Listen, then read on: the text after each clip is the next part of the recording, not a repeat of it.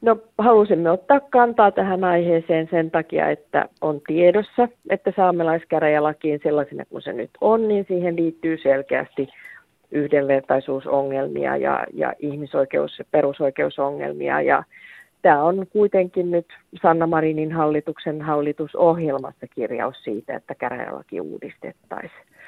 Ja nyt kun hallituskausi on lopuillaan ja on vielä joitakin kuukausia työskentelyaikaa jäljellä, niin, niin haluttiin nostaa esille tämän asian kiireellisyys ja merkitys. No uskotteko, että tällä hallintokaudella saamelaiskäräjälain muutos saadaan läpi? Toivon kyllä.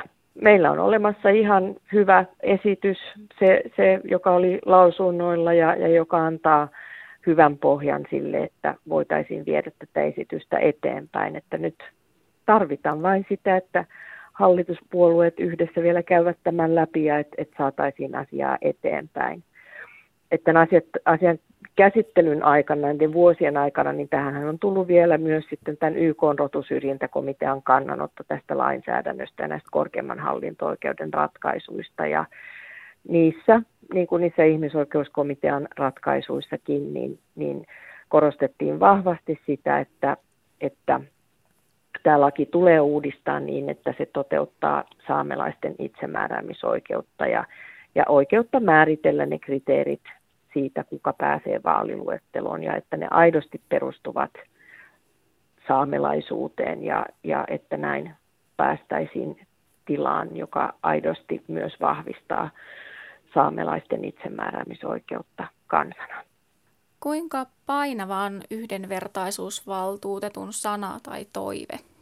Me toivomme, että yhdessä muiden perus- ja ihmisoikeustoimijoiden kanssa, jotka on tuoneet tätä asiaa esille ja korostaneet sitä, niin, niin se olisi vahva viesti hallitukselle siitä, että meillä on nyt Suomessa todellinen perusoikeusongelma ja että tämä asia tulisi korjata.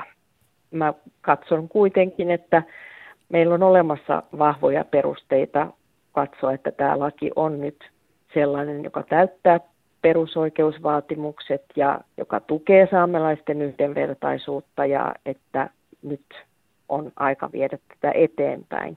Tämä on kuitenkin tämä esitys, sitä on tehty huolella työryhmässä ja, ja käyty läpi kaikkia eri, toteuttamis, eri toteuttamisvaihtoehtoja. Tähän sisältyy tärkeät oikeusturvakeinot, eli se mahdollisuus myös sitten viedä korkeimpana hallinto-oikeuden käsiteltäväksi saamelaiskäräjien päätös siitä, että ei pääse vaaliluetteloon. Ja kuitenkin sitten myös niin tässä on tätä kriteeristöä rakennettu niin, että myös selkeästi saamelaisten, saamelaisten esiisien kautta niin syntyy se, se side saamelaisuuteen ja, ja myöskin niin kuin aika monta sukupolvea eteenpäin sitten niin on mahdollisuus päästä vaaliluetteloon. Soraa ääniä kuuluu aina ja jotkin tahot tuntuu suorastaan pelkäävän saamelaiskäräjälain uudistamista, niin miten mm. heille mm. vastaatte? On, on hyvä muistaa nyt, että, että tämä vaaliluetteloasia, niin eihän se lopullisesti määrittele sitä, kuka nyt ehkä sitten myös muuten katsoisi olevansa saamelainen tai, tai määrittelevänsä itsensä saamelaiseksi, vaan tässä on nimenomaan kysymys saamelaiskäräjistä ja, ja saamelaiskäräjien roolista myöskin tämmöisenä niin kuin Suomen, Suomen valtion neuvottelukumppanina silloin, kun puhutaan alkuperäiskansa saamelaisten tärkeistä kysymyksistä. Et ei myöskään pidä laajentaa sitä, mistä tässä on nyt kyse, vaan että rajataan se siihen asiaan, jota tämä nyt koskee eli saamelaiskäräjien tehtäviä. Meillä on monia muita kysymyksiä, jotka liittyy Saamen maahan, jotka sitten toteutetaan käytännössä päätöksillä, jotka ei ole saamelaiskäräjien päätöksiä. Mutta on tärkeää, että tämä neuvottelukumppani on sellainen, jonka saamelaiset itse kokevat omakseen. Ja myös niin, että suhteessa koko Saamen maahan, joka myös kattaa sitten Ruotsin ja Norjan ja Venäjän alueita, niin niin on, on sellainen, jolla on, on uskottavuutta ja, ja vahva oikeuspohja. No ovatko lain muuttamiseksi esitettävät muutokset syrjiviä, kuten joissain keskusteluissa välillä tuodaan esille? Eivät ne ole. Et nythän on aika, aika vahvasti nostettu esille esimerkiksi tämä Lapin verokriteeriä, että sen poistaminen olisi syrjivää, mutta kuitenkin niin, niin tämä Lapin verokriteeri on osoittautunut historian tutkimuksen kautta sellaiseksi, että se ei yksinään vielä anna kovinkaan selkeitä perusteita sille, että, että henkilöllä olisi saamelaistausta.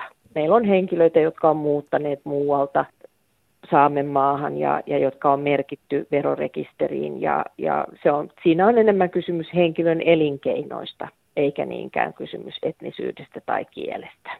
Tässä on kuitenkin myös taustalla se, että meillä on ollut tämmöinen pitkäaikainen suomalaistamispolitiikka, joka monin tavoin on, on kohdistunut Saamen kansaan ja koskettanut saamelaissukuja ja nämä vaikutukset näkyy edelleen ja, ja nyt olisi tärkeää päästä eteenpäin ja, ja totuus- ja sovintokomissio on yksi elementti tässä, mutta sitten myös se, että saatetaan saamelaiskäräjälainsäädäntö on toinen todella tärkeä elementti.